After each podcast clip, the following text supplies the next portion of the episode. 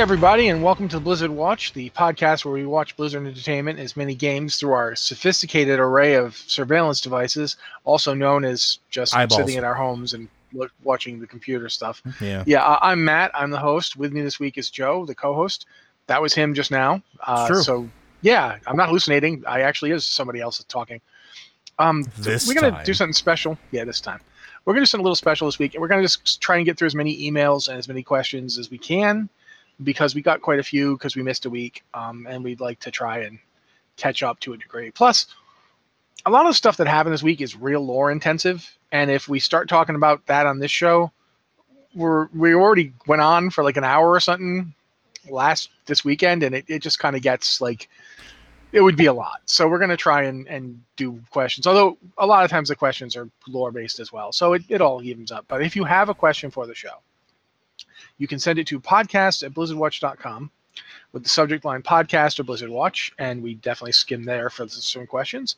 Or you can go to our Discord and you can go to the uh, patron Q and podcast questions channel. We look there first on our Discord because you know our patrons can post there, and we uh, we like to answer our patrons' questions because it's one of the things that they're patrons to get us to do. And there's also the just Q questions channel, which we do look in as well, uh, but we look there second because it makes sense. Uh, anyway, Joe's going to read them to us because he usually does. Uh, and if you don't mind, Joe. Not, wow, I can't talk today. Not at all. Uh, first email. Hey, watchers, is there a retcon in the most recent cinematic for Bastion? I thought the runes on Frostmourne were related to the Nathrezim, but my read on the cinematic is that we are to believe that they are actually related to whoever the jailer is and the Maw. What's the connection between the Nathrezim and Shadowlands? Is if there is one. Thanks for all your work. Love the show, and that's from Chrysidia, a hunter uh, from Argent Dawn, EU. You can see why I said that thing about the questions get into lore. Yeah, that's right there, right in front. Uh, Matt's probably gonna have a bunch to say about it, so I'm actually gonna go first because I feel like it, and I have the record button. Uh, this is something that they let loose when they s- first started talking about Shadowlands, is that the Nathrezim have a tie to it. They haven't been way specific about it, but they started talking about it way back when, uh, when Shadowlands was first announced that there is a connection between the Dreadlords and the Shadowlands, and there is a connection there with where Frostmourne was made, where the Helm of Domination was made. So right now, the two aren't mutually exclusive, and as the more we find out about it, the more we find that yes, these were crafted there. There is a specific place where they were crafted. It is entirely possible that the Nathrezim have uh, stolen it for their own purposes, which is what they do. They collect magical artifacts throughout space and time, uh, and sort of like hoard it, like weird void space dragon vampires? Question mark. Uh, so it's it's not a retcon it's a discovery i think more than anything else it's us finally finding more information about these particular artifacts where they were from in the, the shadowlands and how the nathrezim play into that um, I'd actually argue with you that it is, in fact, a retcon. okay And here's why it's a retcon. because Because retcon's not a retcon dirty just- word Well, a retcon just means retroactive continuity. Mhm. And a retroactive continuity is just at any point when you discover story that you didn't have before about something that you did have before. Mhm. So, for example, if at some point someone writes a story where Doctor Doom's face was scarred, you know, when we originally heard hear about the character Doctor Doom in, in Fantastic Four, his origin story shows him putting a red hot mask on his face because he'd already been in an explosion that blew up and, and injured his face, and he felt he was already scarred, so it didn't matter.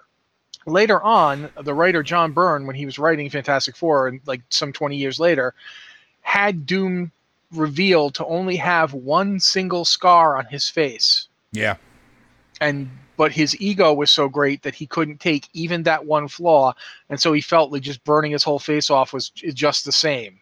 And then they retconned it And- later on even after Oh, that Yeah, but the first retcon that they did with that didn't contradict anything we'd ever seen before.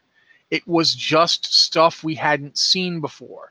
Nobody had shown, you know, Lee and Kirby very deliberately didn't show his face after the explosion. They did not show what it looked like after he'd been in the explosion. So when he put the red hot mask on his face, no one had seen what his face looked like beforehand. So there was no nothing to contradict. That's the thing we've we've come to uh, to associate retcon with this is the way the story used to be, and now they've changed it. Sometimes it's not a change. Sometimes it's literally there was room here, we've expanded on it. Yeah, They're or, different things. Or this was a bullet point that we never fully fleshed out, and now we are. And th- that to me is one of the r- problems with people. They see that they see something like this and they start going oh it's a retcon and they and they dislike it immediately. There's nothing wrong with retcons. I mean every aspect of superman's origin story was retconned. Batman. Uh, Well, I aside mean, from yeah. the parents dying, but yeah, but I mean, the whole point was the original story we had. If you go back and look at the 1938 action comics where superman debuts it's like one page. Yeah, and that's it. And Yep. like you don't see anything about Krypton. You know nothing about that planet. His his powers like form differently. Everything about it was different. Sometimes stuff changes, especially in big collaborative works like this. Uh, nothing about the Nathrezim up to now said that they weren't involved in something more than the Legion. And in fact, we even started to see Blizzard moving in this direction in the Chronicle books when they have. Sargeras meet the Nathrezim. Now, at the same time, the other meaning of retcon also exists in WoW's story. Chris Metzen admitted it. When he came up with the Draenei origin, he had forgotten what he'd already written for them. yep, Which he and he keep in mind he wrote this in the Warcraft 3 manual. So he had forgotten it. He owned up to that. Like, yeah, I forgot it, but this new stuff is cool and we want to keep it. So we're gonna do the we're gonna go along the new stuff. That happens sometimes. But this is definitely a first That's- this is a first kind of retcon. This is the kind of retcon that doesn't contradict anything. There's never anything in WoW's story that said that the the Nathrezim didn't do stuff besides work for the Legion, or that didn't have anything to do with the making of Frostmourne. We Mhm. knew practically nothing about Frostmourne's origins. We just knew that that, that Kil'jaeden had them. Yeah, and he we had didn't. Frostmourne. He had the Helm of Domination. We didn't know where he got it. Yeah, and we didn't know anything about the the Helm of Domination. We didn't know about the Lich King as an entity before Ner'zhul. The Helm of Domination, yeah, the, the Helm of Domination does not get named in game until Legion. yeah, Like it's in when you see it in in War in in uh, Wrath of the Lich King, it's not named anything. No one calls it anything. It's just a helmet, you know. So so there's there were like sources where it was mentioned, but they were like the WoW role playing game, where I love the WoW role playing game. I think it's really cool, but it wasn't canon, and they've changed a lot of stuff that was in it. except for the fact So- that uh, Azshara was an octopus lady. Which thank you for keeping that Blizzard. I appreciate that. Well, and you know, we, we've later on found out that you know Tandred exists, Yeah, but but uh, my point is still valid. They they they had said at the time this you Yeah. can't necessarily ex- expect this stuff to make it to the live game. So did was it a retcon? Yes, it literally was a retcon in that it was retroactive continuity. It wasn't. It doesn't contradict anything we'd seen before. It doesn't revise anything. It's not like the Draenei retcon, which literally was them changing the history of the world. or It's- the light or the light retcon. Which don't forget, like that's another thing we we talked about before. The light wasn't always the light. Originally, the the the, the de facto religious organization of the Warcraft universe was basically essentially Catholicism versus Satanism. Uh, I, I wouldn't go. I wouldn't core. go quite so far to say Catholicism, but it was definitely the the figure mentioned was God. yeah, They specifically talk about God. So capital, yeah, capital G. Yeah. So yes, there have been a lot of those kind of things over the years. Uh, keep in mind, if you played Warcraft 2 and then never played another Warcraft game and then showed up to play World of Warcraft, you would have no idea what Night Elves were Yep. or what Kalimdor was. Or because those were never those were never mentioned before. Even the Scourge debuts in Warcraft 3. Kalimdor is supposed to have been 10,000 years old, and you would never have heard of it before because it, it they just didn't know about it. The people in the Eastern Kingdoms didn't really talk about Kalimdor. It wasn't a thing that that ever debuted in the game. It wasn't important to the events of those games. That kind of stuff happens all the time. That's a retcon too. The entire idea of night elves was a retcon. It just wasn't a retcon that contradicted anything. and, and all that to go back to the original, like to bring it back to the question, it, it, you're not missing anything as far as like previous things that have been said because nothing concrete was really laid out. We're just now starting to really get that laid out for us. We're starting now to experience it. So it's it is a retcon in the non-malicious way. It is not the the horrible negative retcon connotation that people seem to lean towards. And I don't think that's what you were getting at, Chrysedia. Um, but I think this is just a, a simple case of just us discovering way more information. I think we should move on now because yeah, the thing absolutely. you just said would trigger like another 15 minute discussion from me about the concept of negative connotations in retcons which we don't have time to get into, so we're going to keep. Yeah, we don't on. have time. Yeah, so move, move it. All right, this one is from Baragorn, a warlock on Khadgar. Hey, watchers, this is for either podcast. I heard Turalyon is going to will lead the alliance, and I can't help but wonder: is that a good move? He's a hero in general. He founded the Order of the Silverhand, but he's so black and white thinking. He's been portrayed as very naive in a sense, like in Before the Storm, regarding the Archbishop, or even regarding the Naaru. Is he actually a logical choice, or am I thinking too outside the world? Um, I don't know if you could say that he founded the Order of the Silver Hand. He was one of the first paladins, but I mean, it's actually the, the Archbishop Archbishop Alonsus Faol, the guy that you just mentioned, is the guy that founded the Order of the Silver Hand. Yep. And Uther and Turalyon and uh, Saidan Dathrathan and uh, Tirion Fordring and the fifth guy who I always forget, but he's the, he's there's a fifth guy I, you know his name starts with a D, and he even shows up in when you're getting the uh, the twin blades, the artifact for the Death Knights, the the, the twin blades. Um, he shows up in Icecrown Citadel as one of the people that Frostmourne has killed, and his soul was pulled in. Um, but yeah, those five guys were part of it, but it was actually Alonsus Faol who founded it. In terms of Turalyon as black and white thinking, he's a little bit more nuanced than than that, but he is very it's always been interesting to Rigid. me that Turalyon Turalyon went out and, and married a woman whose idea of like what's what's the right thing to do? Anything that gets what I want. And Turalyon is the guy who's like, no, we must we must rigidly obey moral codes and precepts. It's like the two of them must just have the most amazing fights. Like their entire relationship must be based on ridiculously long and detailed arguments, because I can't imagine how you stay together for effectively a thousand years with this like with such a divergent view of the world. Like one person is like it's it's almost like that Paula Abdul song, like opposites attract. It seriously is like, you know, you know, you say void and I say light. You know what I mean? It's it's they're they're not they're not even close. Um and yet they stay together, so you got me. Is he a good choice for leader? I'm gonna let Joe talk about that first before I opine. But I I think he is the most logical choice that they would present. Like who else who else would really lead in such a way that Stormwind would follow? And that's the question that you have to kind of ask because uh, Turalyon is a hero of Stormwind. He has a big honking statue sitting out front of it. It's a name that people would recognize, it's a name that people would trust, it's a name that people would follow. Um, making him king, I don't necessarily think it's the best move for them, but I think it's the most logical. I think it's going to cause uh, a lot of problems, but I also don't think he's officially king. I think he's just a regent, right? Regent protector. Re- regent and protector of the realm. He basically has the job that they gave to uh, Bolvar. yeah, Bolvar which, there. Yeah, so he's basically keeping things warm until until Anduin comes back. Um, in that regard, not putting the mantle of king on him, I think, is smart.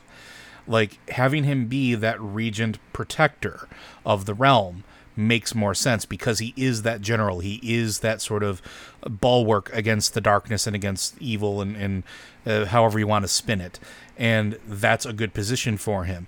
Will he make the best decisions for the kingdom? Probably not because he's not a politician. He's not he's not made to rule.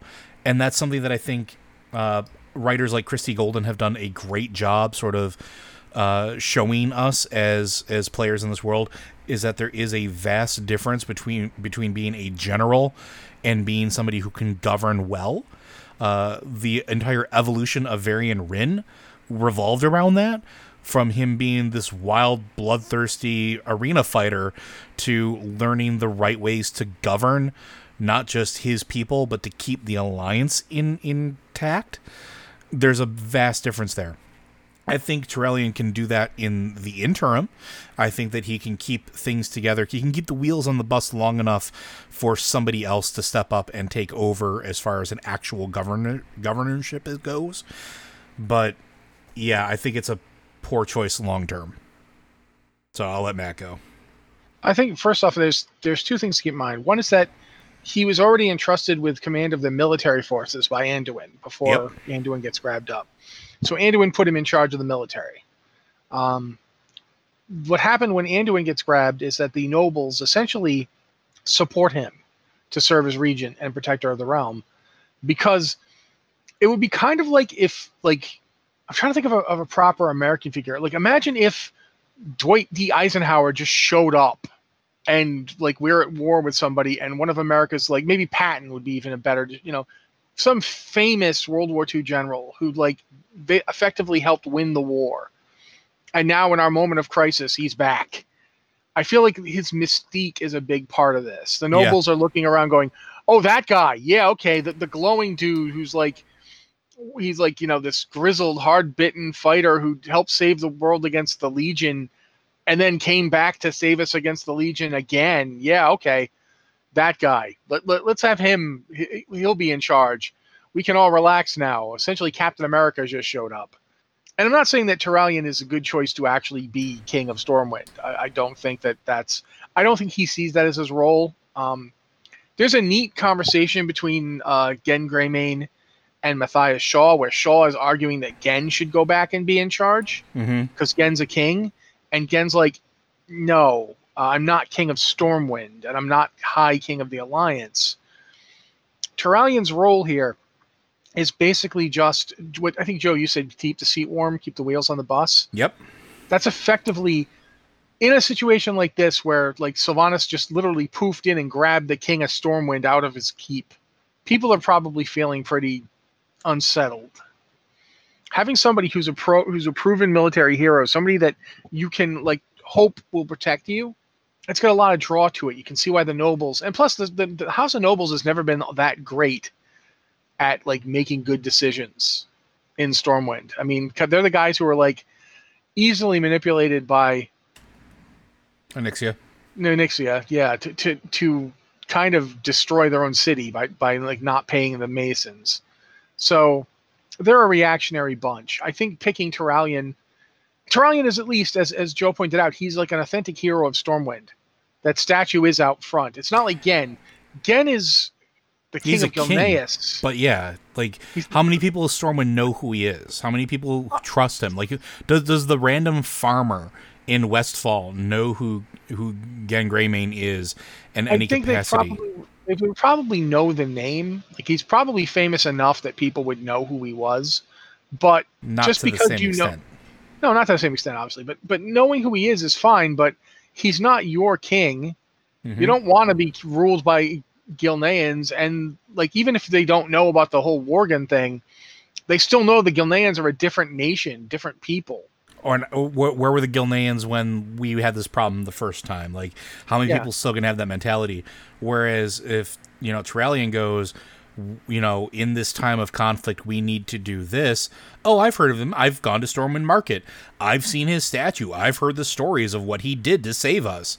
Like, there's this sort of instant recognition and, and, and borderline hero worship that plays into that, and it, it, it just works better in that favor.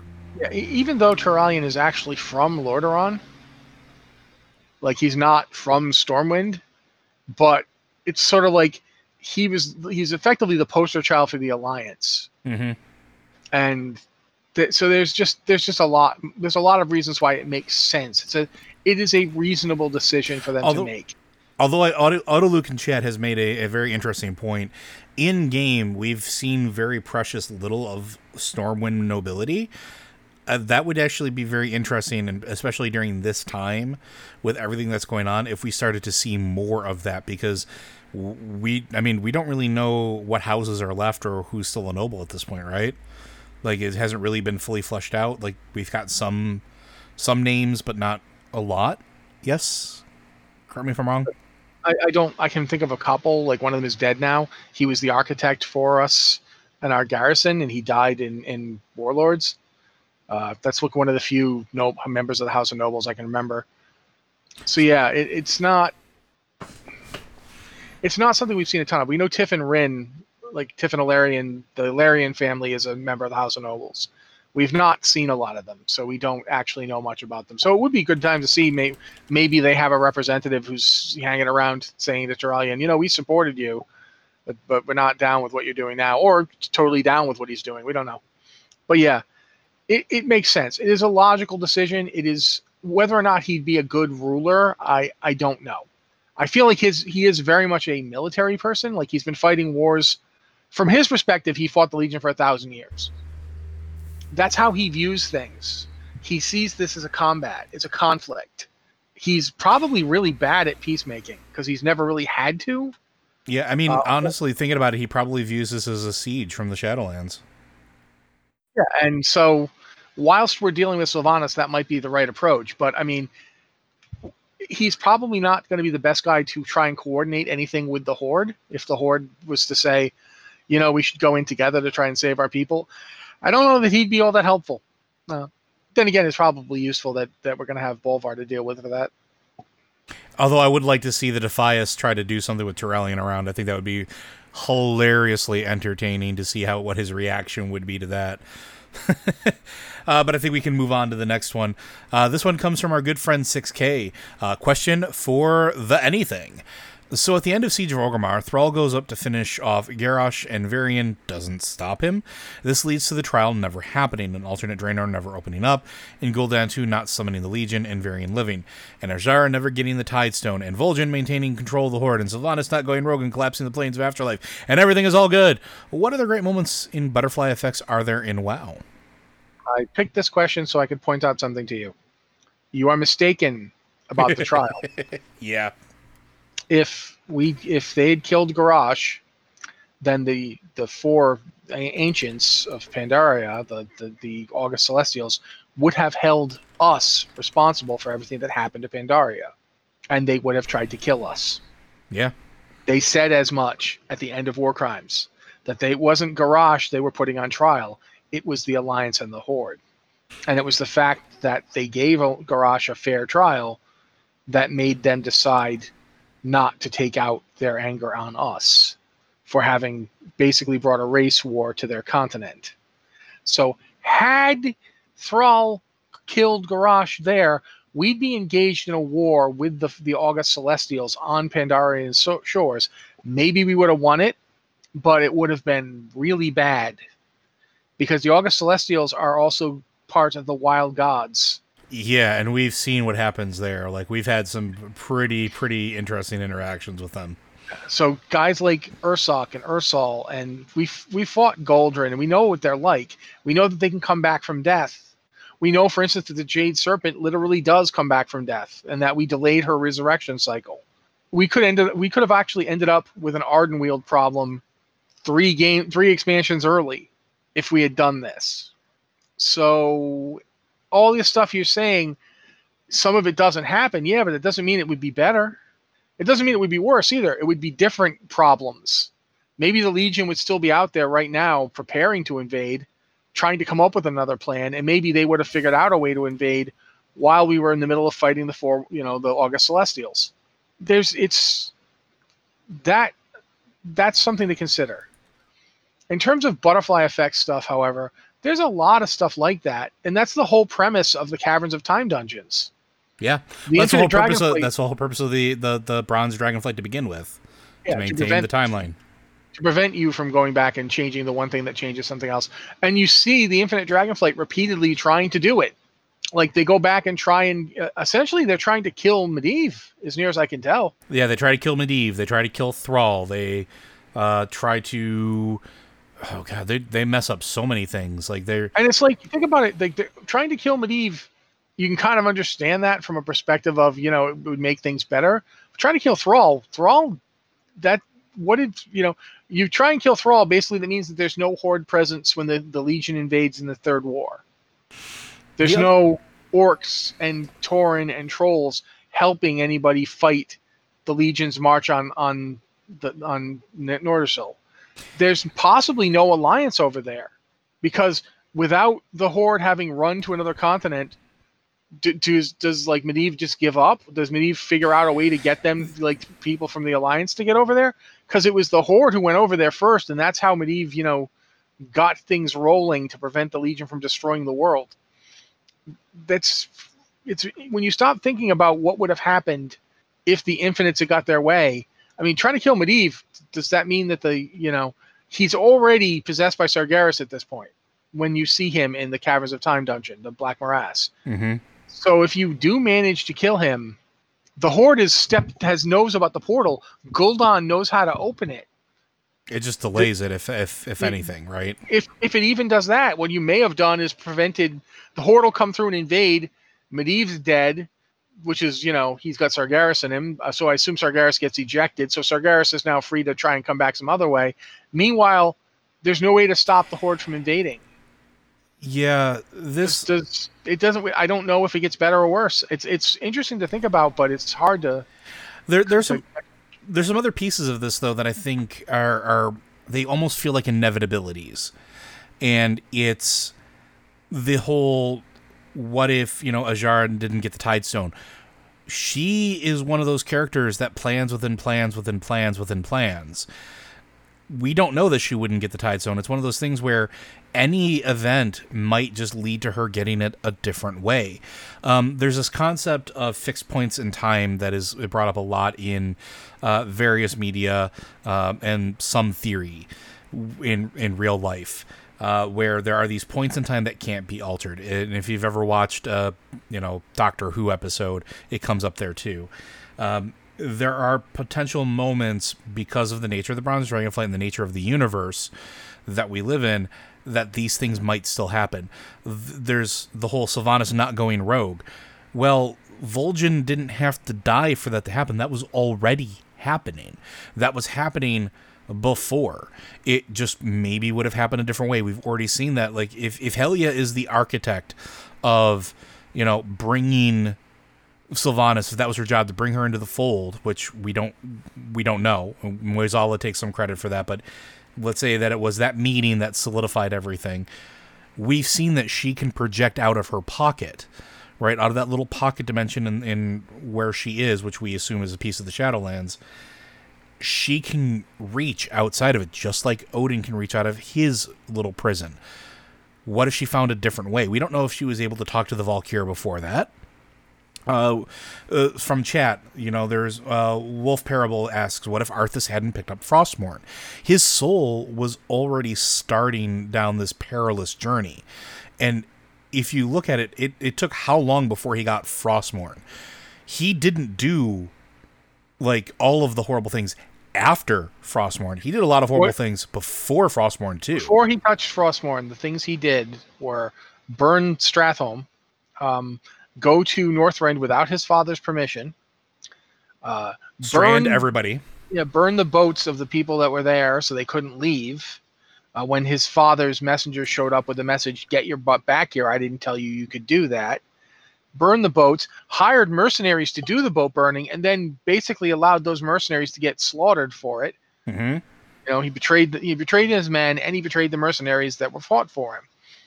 That's all before he got Frostmourne. He was already off the rails. Now that doesn't mean he would have turned into like you know the Lich King or what have you, but the whole know, point Dread, of, Dread Knight Arthas is pretty scary as well. Well, the thing is, is that Frostmourne was put there for him to get in the first place. That was a trap for him. Yeah. Had he somehow managed to not pick it up, uh, Ner'zhul would have gone, okay, that guy's not going to work. Who else can I put this thing in front of? And, and we forget that the net, the Dreadlords were helping this whole plan.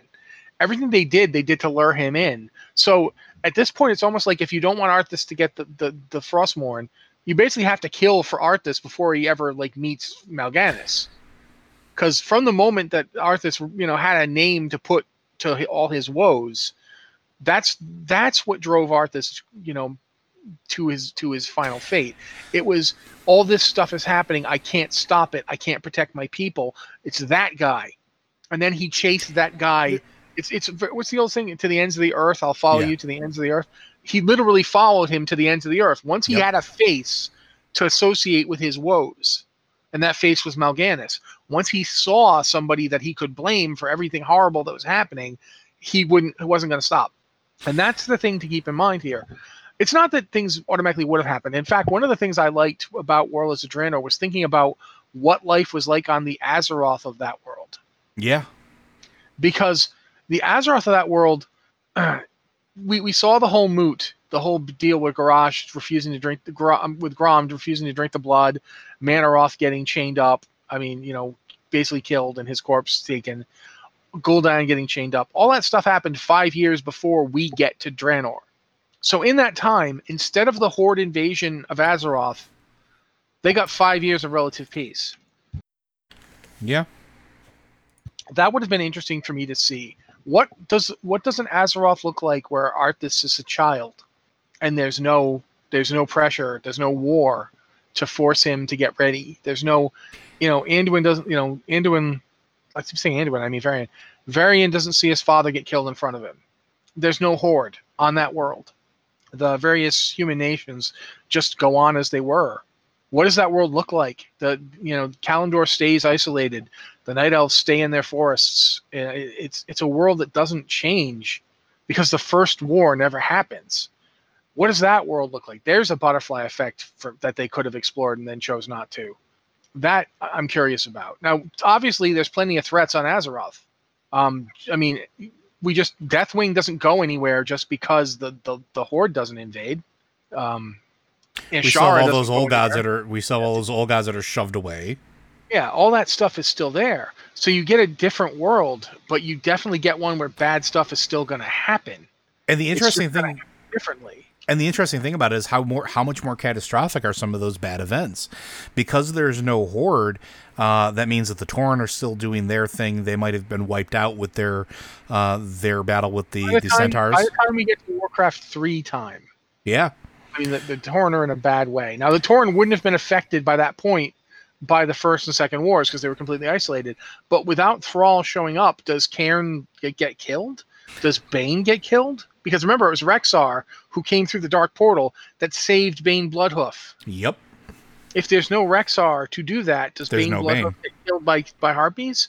Does does Cairn like lose it? Does do, do the the High Mountain get you know are the High Mountain the last remaining Tauren because the the Bloodhoof and their you know various other Tauren that eventually form Thunderbluff don't form Thunderbluff? Like do they stay nomadic? There's a ton to consider. If the Legion decides to invade some other way, like what if Kil'jaeden just goes F it and lobs the the Lich King onto that world anyway? Now there's no Or and, and there's as none of that stuff. There's, as- there's so many things to think about here. and everybody's favorite what if what if somebody else takes up the mantle of the lich king uh like the, the every everybody's present like what if if events in Jaina's life lead her to such despair that she winds up taking up the mantle instead of Arthas for different reasons maybe she doesn't you know burn cities to the ground but what does that world look like Muradin was in the chamber. yeah Muradin found the sword first. Muradin knew where it was. if- Muradin led Arthas to it. yeah what, if Muradin just went Muradin was picked it up? yep You know, there's a lot, there's a lot of possibilities. We can't sit here and just tell you everything would have been great if only X hadn't happened, uh, because there's always more variables than you can possibly calculate. I mean, everything you've listed, you could just as easily say, okay, then this bad thing would have happened, and it would have been different because of this. And the and the interesting thing that I like to, to think about those is how much worse could it have been? Uh, when you look at these events, would they have been worse than what we have? And I think that's kind of interesting because every a lot of times when people ask these questions, it's wouldn't it be better? Wouldn't it be better? Wouldn't it be better? No. What if it? What if we are living that best timeline? What, What if if we we are living the best possibility of all those? Right? this is something I, I always find kind of amusing to think about. If you started playing in World of Warcraft, you've always been playing in a timeline where people went back in time and changed the effects of the War of the Ancients. Yep. Up until Warcraft 3, we were in one timeline.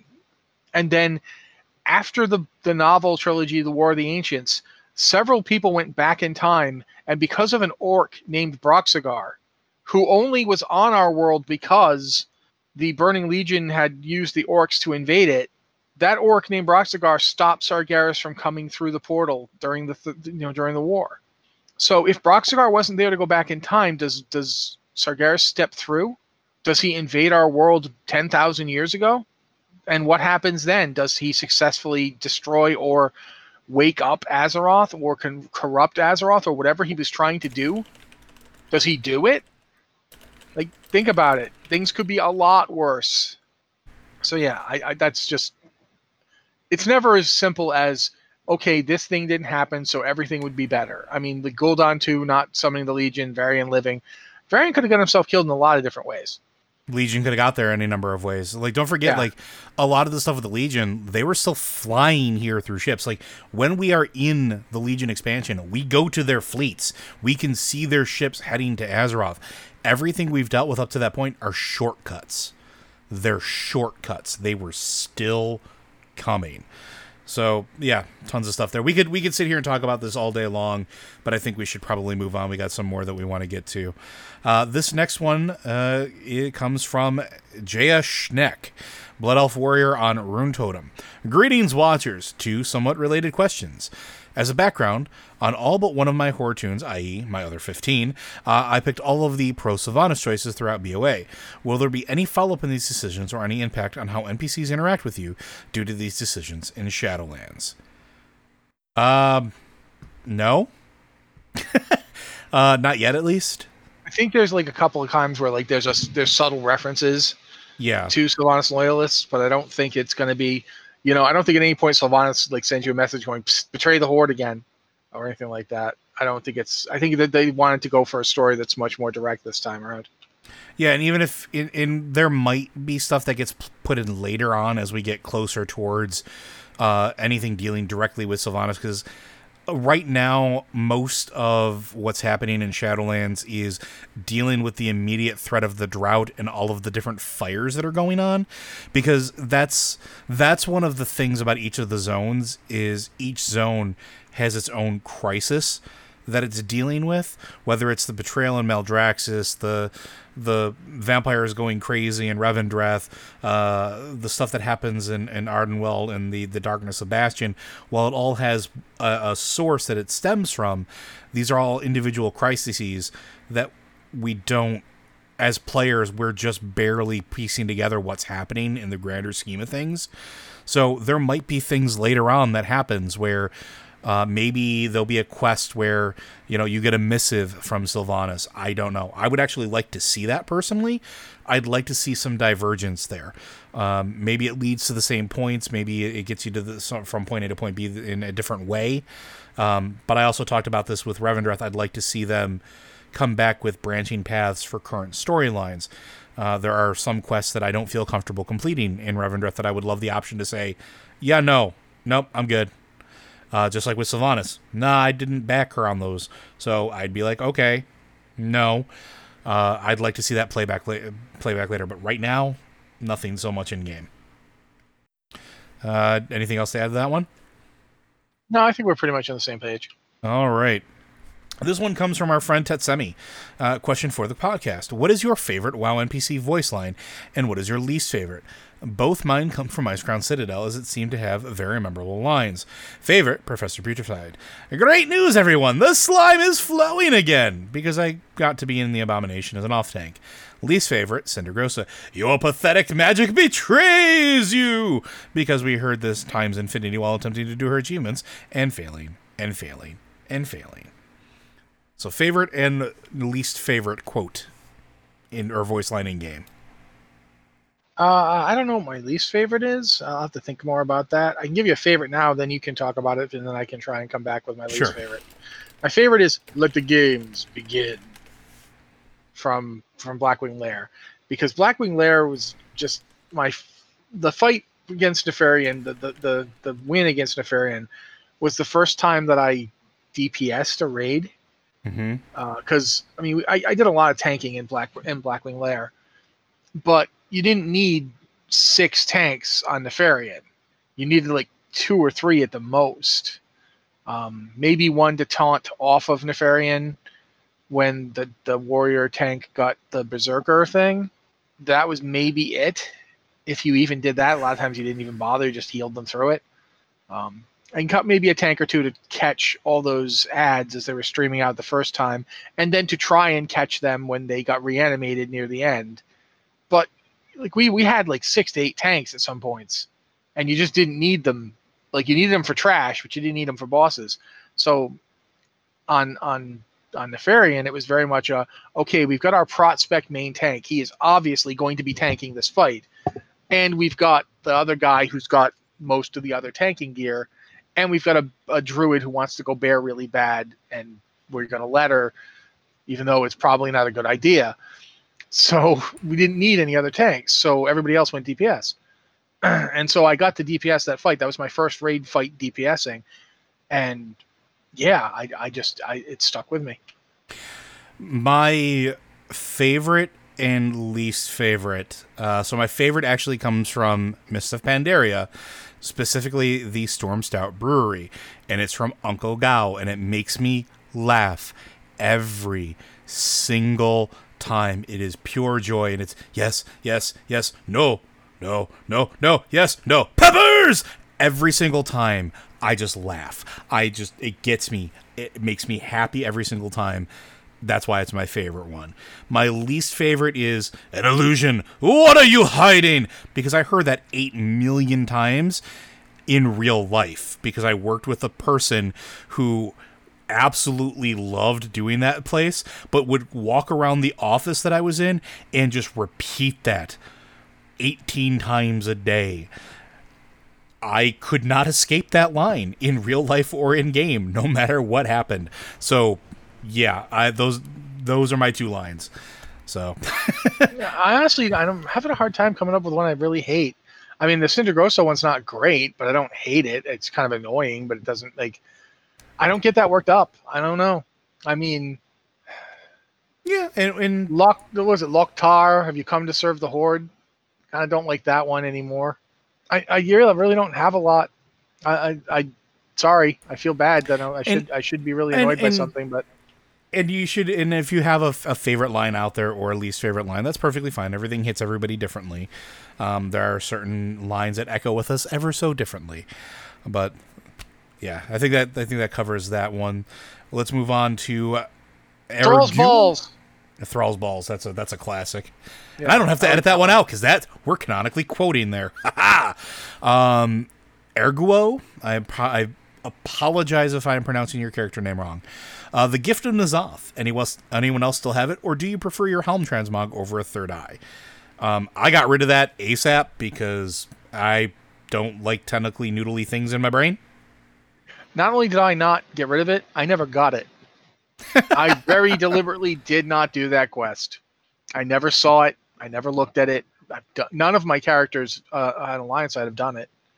I just straight up was like, nope, I don't need to see this, and I certainly don't need to let N'Zoth put his, his tentacles in my brain. I learned from the Saronite codpiece incident.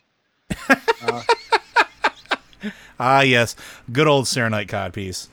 Uh, I'm actually interested to, to see because that's one thing we do talk about sometimes because Mitch is very much uh, Dark Servant of N'Zoth and has been since the very beginning of time. Uh, so we talk about how I think he still has it, and I think Corey does as well. Uh, so occasionally work chat will devolve into the Tentacle Bros versus everybody else. So I'm curious out there in, in our listenership uh, how many of you decided to keep the eye? Uh, how many of you did pulled a Matt and didn't do it in the first place? And how many of you cleansed it? Let us know. I'd I'd love to see to hear what your decision was and why you made it. Um, and just to go back a little bit, we have some quotes in chat that I think are absolutely great, and I don't want to skip them. Uh, Molly Razor says uh, her favorite is Cho'Gall and Bastion of Twilight. Words, words, words. The master wants murder, which is a great yeah. line one I actually that's one that I actually do sometimes. Like I go around words, words, words. The master wants murder. I have an because audio I, file of you doing that. Yeah. Yeah, I, I I've actually really do like that one. Um, yeah. Uh, and then we have another one, which is uh, from Wolf Parable, uh, the entire Vol'jin speech uh, from the Troll Start Zone, where he talks about killing Garrosh. That is actually a really good speech, and is one of the things that solidified uh, Vol'jin as a really solid leader. uh, but we can move on to our next question, which is from our good friend Shadana. Question for the Blizzard Watch podcast slash the Q. Why is Blizz so wedded to the idea that high level raiding is the only PvE way to get high end trinkets and weapons? I raided and cleared every raid through BFD, but had to stop because of added professional responsibilities. Uh, I did not do it primarily for the weapons or trinkets. I did it because this is what I wanted to do. Something difficult to, that took work and made me feel accomplished. And the people I raided with who stayed around for raid after raid were the same mindset. So why do horrific visions not drop higher eye level weapons and trinkets? Soloing those things in five masks when it was new was as difficult as heroic raiding when it was new. Limiting higher level weapons to raids does not make me or anyone I know who sticks around actually seek raiding. This I is mean, an to, Oh, to a degree, I'm just gonna say uh, to a degree they don't think that way. Trinkets maybe, although I've I've got one character who's like solid eye level 460 right now, and that character is geared entirely through world questing. After having done heroic, I basically did a, I did not horrific visions. I did a couple horrific visions on the character, but not that many. I, I did mostly just the the lead the N'Zoth assaults, the old god attacks, and world quests and just as you go through, you get up to gear goes up to eye level 445, Mhm. Including weapons and trinkets. You can get four, you can get solid 450 445 trinkets from them. Um, are they the best trinkets? I mean, there's an there's an argument to be made that you get better stuff with like procs and cool in coolness from raids that you don't get from other sources. But you could certainly do like if you're doing uh, mythic plus dungeons, you can get weapons and trinkets I- that are up there. Yeah, I've gotten better gear out of uh, Mythic Plus because of itemization than I have ever out of rating. If that makes any Yeah. difference. Um, Well, it is. I mean, I do get what you're saying, that it's still kind of it's group content, but I think Blizzard is always going to kind of prioritize group content that way because it is part of the massively multiplayer thing that they are pushing here. That is what what WoW is supposed to be. I think. I think that's where they're going with it. let me. I, Joe, Joe's been trying to talk, so I'm going to let. yeah, him. let, let me put on my. I don't know what they're talking about behind closed doors, but I've talked development with a bunch of my friends in the industry. Uh, there's this real fine line that you walk sometimes, uh, depending on how much content you offer in your game. If your game has a thousand modes to play, how do you make them all equal, or do you worry about letting each one have its own incentive? Uh, like you're mentioning five masks. I'm on a class where I'm I'm not a top tier player anymore. I'm old, I've slowed down. I get that. But even me, I have a ridiculous hard time doing horrific visions. That means that I don't really go through that solo. I have to find friends to help me with it, and that's me as a player. Whereas me as a player, I can raid with my friends in a way that better fits my skill uh, and my playtime. And it gives me rewards that I feel are on that same par. We have a raider in my group that does uh, maxed out those masks like to the point where it was like the most efficient thing he could do. Um, and and for those of my guild that listen to this, uh, Spider Zado is an outlier, but he's an outlier for a reason. He he does this to the extreme in anything he does. But it's what do you do to make things enticing for players without alienating another piece of content? Um, so like Matt said, you can still get higher level things from other ways. Like group content for me is the way I get that. So maybe not raiding, but I'm getting amazing gear right now from doing mythic pluses with my groups. And I we're talking like better tier better stuff at better item level or same item level as the raid, better stats, better corruptions, better everything. It's it's a balancing act and it's really difficult to do in such a way that pleases everybody. And as Matt pointed out, one of the core mechanics of this game is the fact that it is an MMO, and that means interacting with other players. Like I joke about Final Fantasy XIV a lot, and I say that it is the best single player game I've played in the last several years. I did no group content in that whatsoever. Played it like a single player RPG all the way up to the, the, the last content and didn't interact with anybody. I saw people occasionally in game where I would like sit there on my fat cat or like emote to them, and that was it. Whereas WoW, that draw of that group content has always been such a core part of it, whether it's been running dungeons, whether it's been running uh, battlegrounds. Uh, we talked about this a couple weeks ago, where uh, back in the day during vanilla, when I was on Zul'jin and I was really heavy into the PvP scene there, everybody knew each other. Whether you were in the same guild or not, like everybody, because I was playing predominantly Alliance side at that point, all the Alliance players knew each other. There was this big sense of community, and that was our group. That was the content there, right? That's sort of core identity to this game. If they start making it so that it's skewing towards a single player content, is it still an MMO? And I think Final Fantasy struggles with that sometimes. And I don't think WoW does because, again, raiding and mythics and rated battlegrounds and stuff like that are such a core part of the identity. And again, you'll you'll find these points where you can please some people, you're not going to please everybody. So, Shad, I'm sorry if you aren't getting exactly what you want out of it, but there are other ways to get it. Um, and you know, I mean, to be fair, I mean, I get what you're saying in terms of like when I was leveling up, especially back when this expansion started, getting a decent weapon or a trinket was just a nightmare. And it is always harder to get trinkets. Absolutely, it is. Trinkets are one of those slots. It's just, even if you get a drop from a raiding dungeon, half the time it's a drop that's completely useless. Mm-hmm. It's like, oh god, this trinket.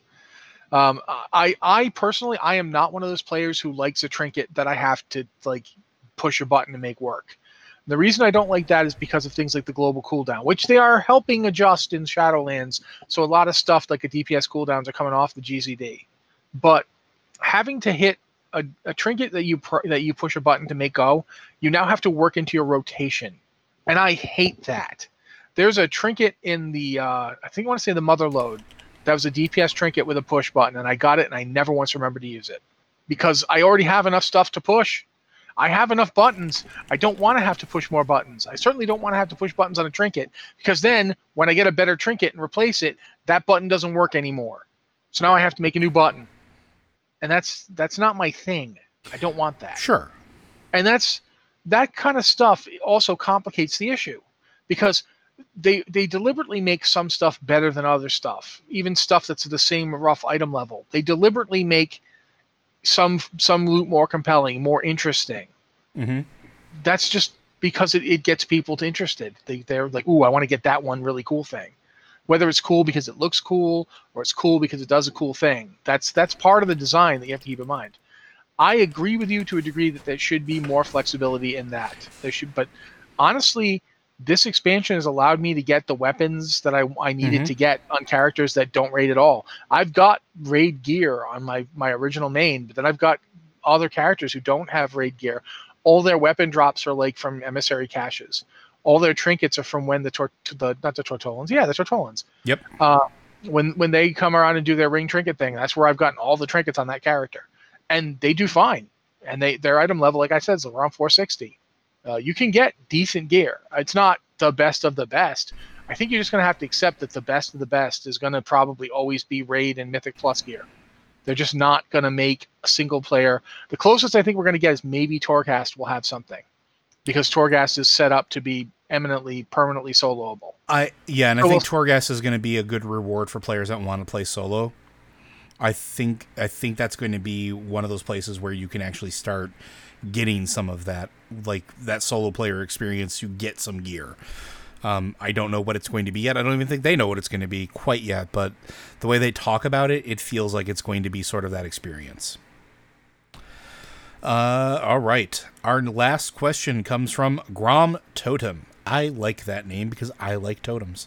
Uh, I'm Grom Totem from Tarren Mill EU, and I have a question about leveling in Shadowlands. During leveling in BFA, a lot of players felt uh, felt around 116 that they were getting less strong instead of gaining power. This is because you lost the legendaries and probably some internal scaling. A lot of level 100 to 102 players actually could easily kill a level 120 player that wasn't geared. Is Blizzard looking at this for Shadowlands? I already see that corruption will be disabled in pre-patch, but what about Azerite gear? Uh, thank you for looking into this. I don't I don't know if Azerite's disabled um, in the new expansion, uh, but I will tell you right now, a lot of stuff like legendaries from Legion and all that stuff is straight up not working Like it's become legacy gear, and the legendary power and stuff doesn't work. Uh, so you can level and get those pieces, and you don't necessarily have to like keep them until like a certain level, and then they turn off and your power drops. That kind of stuff is not really happening. Um, as for Azerite, though, I honestly couldn't tell you. I don't recall. I forgot to look actually, I but I, know that I don't Az- think it does. I think I think that I think Azerite is actually turned off in Shadowlands. I think it's turned off in the Shadowlands themselves. Yeah, It's not turned off on Azeroth. which uh, is f- I think is fine. Yeah, I, I don't see a problem with that. You want people to replace their gear as soon as possible. You don't want people holding on to gear because it's better until like a certain level. Like the thing you're talking about in, in, in BFA, that's not new. I'm going to tell you a story about playing Wrath of the Lich King. Uh, I went into Wrath of the Lich King on one character uh, who had the uh, the Warglaives of Azzinoth. The Warglaives of Azzinoth lasted until like level 80 like you did not replace them until very late because they were insane. Mm-hmm. They were very good. Now that's a problem, but it's not a huge problem because not a ton of people had the Warglaives of Azzinoth. But now I'm going to tell a story about the Burning Crusade, when weapons like Thunder Fury and Sulfuras were so good that Thunder Fury was even used as a main tank weapon in Karazhan and nothing in Karazhan would replace it either. Even though the the item level and they didn't really tell it item level back then, but Karazhan gear was so much better. It was ten full levels better, and yet the Thunder Fury proc was so good for tanking that people would just keep using it. They they nerfed uh, Hand of Ragnaros because uh, well they I'm sorry they didn't nerf Hand of Ragnaros, they nerfed Wind Fury because of Hand of Ragnaros because at that same time it was still one shotting people. Yeah, absolutely, absolutely. I had a Hand of Ragnaros. Yeah. and my friend rolled a shaman and we went because remember we didn't have shaman before that alliance side my friend rolled a shaman and we went in and i killed a tauren in one shot at Yep. level 70 Yep. because the fireball proc would just go off three times when thunder fury would every time thunder fury procced the hammer had a chance to proc the fireball and people would die Yeah, and when you had Wind Fury where each swing was potentially four swings, whew. Yeah. it didn't matter that the weapon was like significantly out of date. But I remember like my hand of Ragnaros, I was like, there were weapons that dropped. I think in I want to say Nagrand. That would just- yeah, yeah, yeah, yeah. The crystal weapons. So the the weapons in Nagrand were the first time that an axe dropped that was even close to as good as Sulf back then. Yep. And, and, and I kept Sulf like I was using Sulf as my offhand. At, at, no, not as my offhand because they didn't have Titan's grip yet. I was using Sulf as a slam warrior up until like I got like a good drop from I want to say uh, Black Morass. There was an epic that dropped from Black Morass on on heroic, Mhm. not not normal heroic Black Morass. There was a, a two-handed epic that dropped that I finally replaced it with because it just had so much more DPS. I think it was like 125 or something. It was just it's very hard to remember because we've had so many item squishes since. But yeah, Gears had this problem forever. The absolute top tier gear you get at the end of an expansion is always so good that if they if they tried to tune everything where the starting gear for the next expansion was that good, you'd basically blow people's brains out. Like they'd be destroyed trying to fight the things to get it. Because you, you can't tune the the you have to tune the expansion for people who don't have top of the line end of expansion gear. Because then they don't have a way to even get it. Because we're, where no one's doing those raids anymore. So it- Now- it's it's always been a problem. It it I think Shadowlands is going to see because of the way the leveling works, it's going to see an improvement in this way. I actually think it's better in Shadowlands than it's been for a while, even in BFA. Um, and I think this is an inherent flaw of Azerite gear in BFA. Azerite played such an important role in how much damage you did, how much healing you did, that it was very evident when you didn't have the right gear or the right setup. Um, when you get to Shadowlands, because none of that works, that's not a bad thing. And instead, they're just basically sources of stats. The focus is instead on your covenants, your covenant abilities as you're moving from covenant to covenant and doing those things in the stories. Uh, and less about do I still have this gear? Because I remember even moving into Battle for Azeroth and previous expansions, uh, we can go back to when there were set bonuses, like calculating how long you kept set bonuses. I think this is the right approach, and I think it allows them to make the leveling, experience a lot better.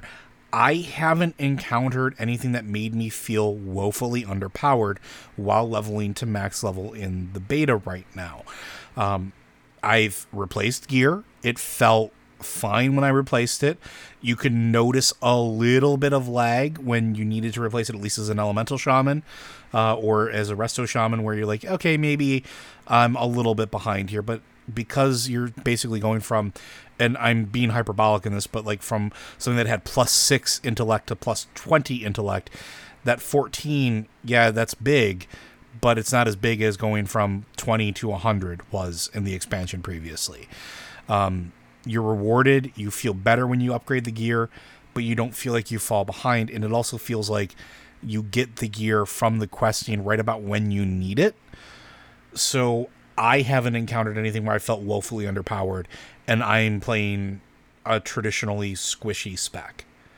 So I think that they, I don't want to say they solved the problem, but I think the current expansion systems play better with it than the previous two because legendaries in uh, Legion broke too many things.